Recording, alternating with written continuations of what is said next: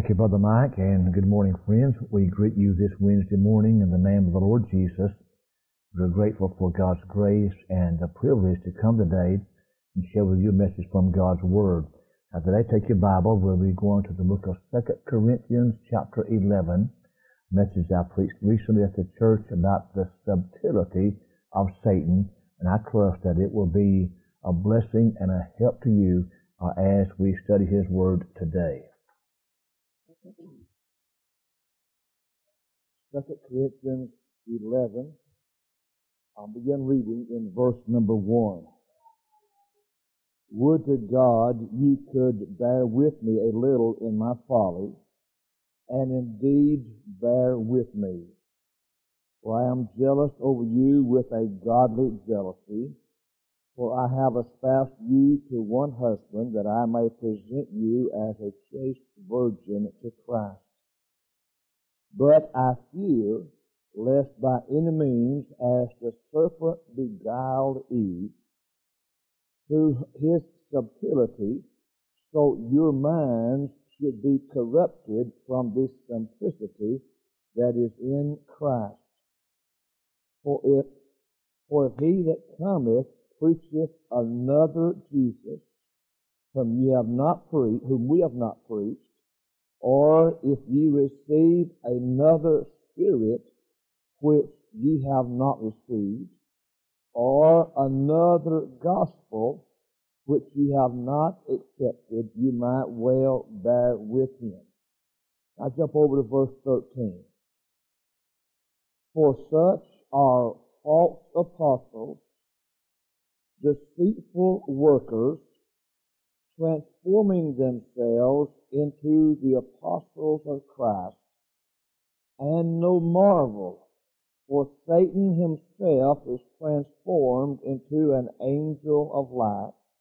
Therefore, it is no great thing if his ministers also be transformed as the ministers of righteousness, whose end shall be according to their works. Brother Josh, would you pray for us, please? We're preaching tonight basically from verse number three and four. I want to talk tonight about the subtlety of Satan. The subtlety of Satan. Now turn with me to Genesis chapter 3. Look at verse number 1 through 5. Now the serpent was more subtle. Remember the word we found there in 2 Corinthians 11. The subtlety. Talked about uh, his subtlety. Here it is, we see it again. The serpent was more subtle than any beast of the field which the Lord God had made. And he said unto the woman, Yea, hath God said, Ye shall not eat of every tree of the garden. We see in these verses, uh, there's the word beguile back in our text, verse number 3 of, of 2 Corinthians 11. The word beguile means to seduce wholly. And then there's the word uh, corrupted, verse number three. It means to defile. And uh, the subtlety uh, in verse number three has the idea of trickery, concern, uh, cunningness, craftiness. Does that not describe Satan? How subtle, how cunning, how tricky. Uh, Paul said, beware of the wiles of the devil. So we're not ignorant of his devices. But in Genesis 3, I want you to notice this. First, I'm talking about the subtlety of Satan. We see his subtlety in doubt. Verse number 1. Yea, hath God said. Are you sure that's what God said? uh, I, I, I, are you sure? It said, yea, hath God said. So he's putting a doubt in the mind of Eve. And that's the way he'll work on you and I. He'll not come around with just some uh, outright uh, sinful something, but he will cause us to doubt. If God really loved you, you wouldn't be facing what you're facing. If God really loved you, you wouldn't be out of a job. Uh, you wouldn't be sick so much. All, there's the doubt. Yea, hath God said. And then look at verse number four. Here we see the now. The serpent said unto the woman, Ye shall not surely die. You see, he got his foot in the door with a doubt. And keep that in mind. He got his foot in the door by causing her to doubt. Yea, you see, he could not have said what he said in verse 4 till he got her to doubting.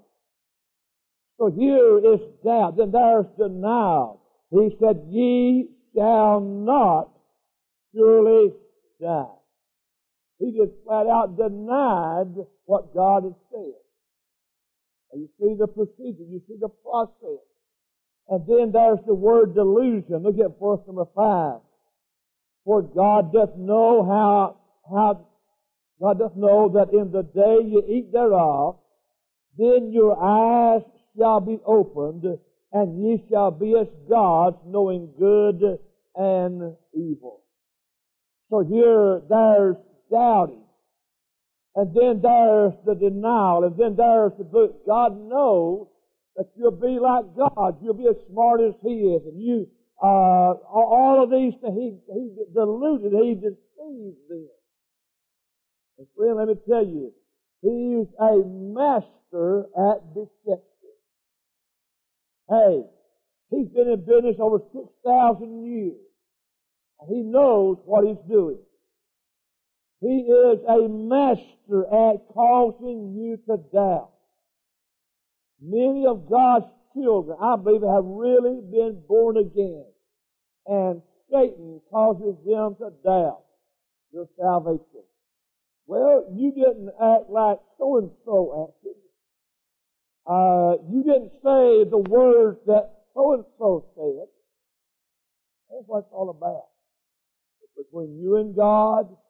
And if you are sincere and mean business, God will save you. God saves you that night. So he's a master at deception and doubting. And, and then flat out denying. God didn't say that. He said, uh, ye shall not surely die. Well, we know the result of that. Genesis 5 is the obituary column of the Bible. So and so was born, begat sons and daughters, and he died. He died, and he died, right on down, and he died, and he died, right on down all the way down. Methuselah, the oldest man ever lived, and he died. And so here we see the subtlety of Satan. He was very subtle. He was very tricky. He was very cunning. He was very crafty in coming at Eve. And we know the result. We are today experiencing the result of what happened in the Garden of Eden. And we will continue to experience the result of that till Jesus comes. So tonight from 2 Corinthians 11, and tying in with those verses, I want to try to share with you tonight for a few minutes uh, this, on this thought, the subtlety, the trickery, the cunningness, the craftiness of Satan. Now, look at verse number four. Instead of verse three, he talks about uh, how subtle uh, the serpent beguiled Eve through his subtlety, through his craftiness, trickiness, uh, and and so on. But verse four says, "For if he that cometh preacheth another Jesus." Now, here is the subtlety of Satan. He has those in this hour that are preaching another Jesus. They are preaching a false Savior. In verse 4 said, they come preaching another, they don't deny Jesus, it's just another Jesus that's not the Jesus of this Bible. Uh, the Jesus that many are preaching in this hour is one that's human, but it's not divine. They, they will acknowledge the human nature. They will admit that uh, there was one born in Bethlehem of Judea, and his name was called Jesus. But they, they'll admit and accept uh, the humanity of Jesus, but they reject the divinity of Jesus. They reject the fact that he was God robed in flesh. In John chapter 1, turn with me there if you will right quick. John chapter 1. I'm not going to be turning a lot, but I just wanted to point this out. Remember now, they preached another Jesus, a false Savior, one that's human but not divine. Look at about verse number 1 of John 1. In the beginning was the Word. Now, now notice the word there. It has a capital W. That's not the or, that's not an ordinary word. But what I understand, it speaks of divinity. In the beginning was the Word. And the Word was with God. Get this now. And the Word was God. Same word, capital W. The, what the Bible says in verse number 14. And the Word, capital W, the Word was made flesh and dwelt among us. And we beheld His glory. The glory as of the only begotten of the Father, full of grace and truth.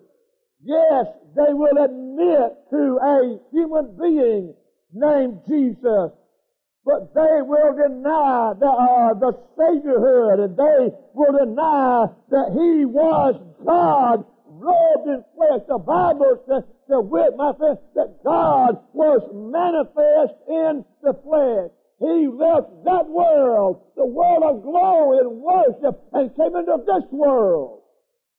He preached another Jesus. I want to tell you, friend, the Jesus of this Bible is God robed in. And any preacher that preaches another Jesus is a false prophet.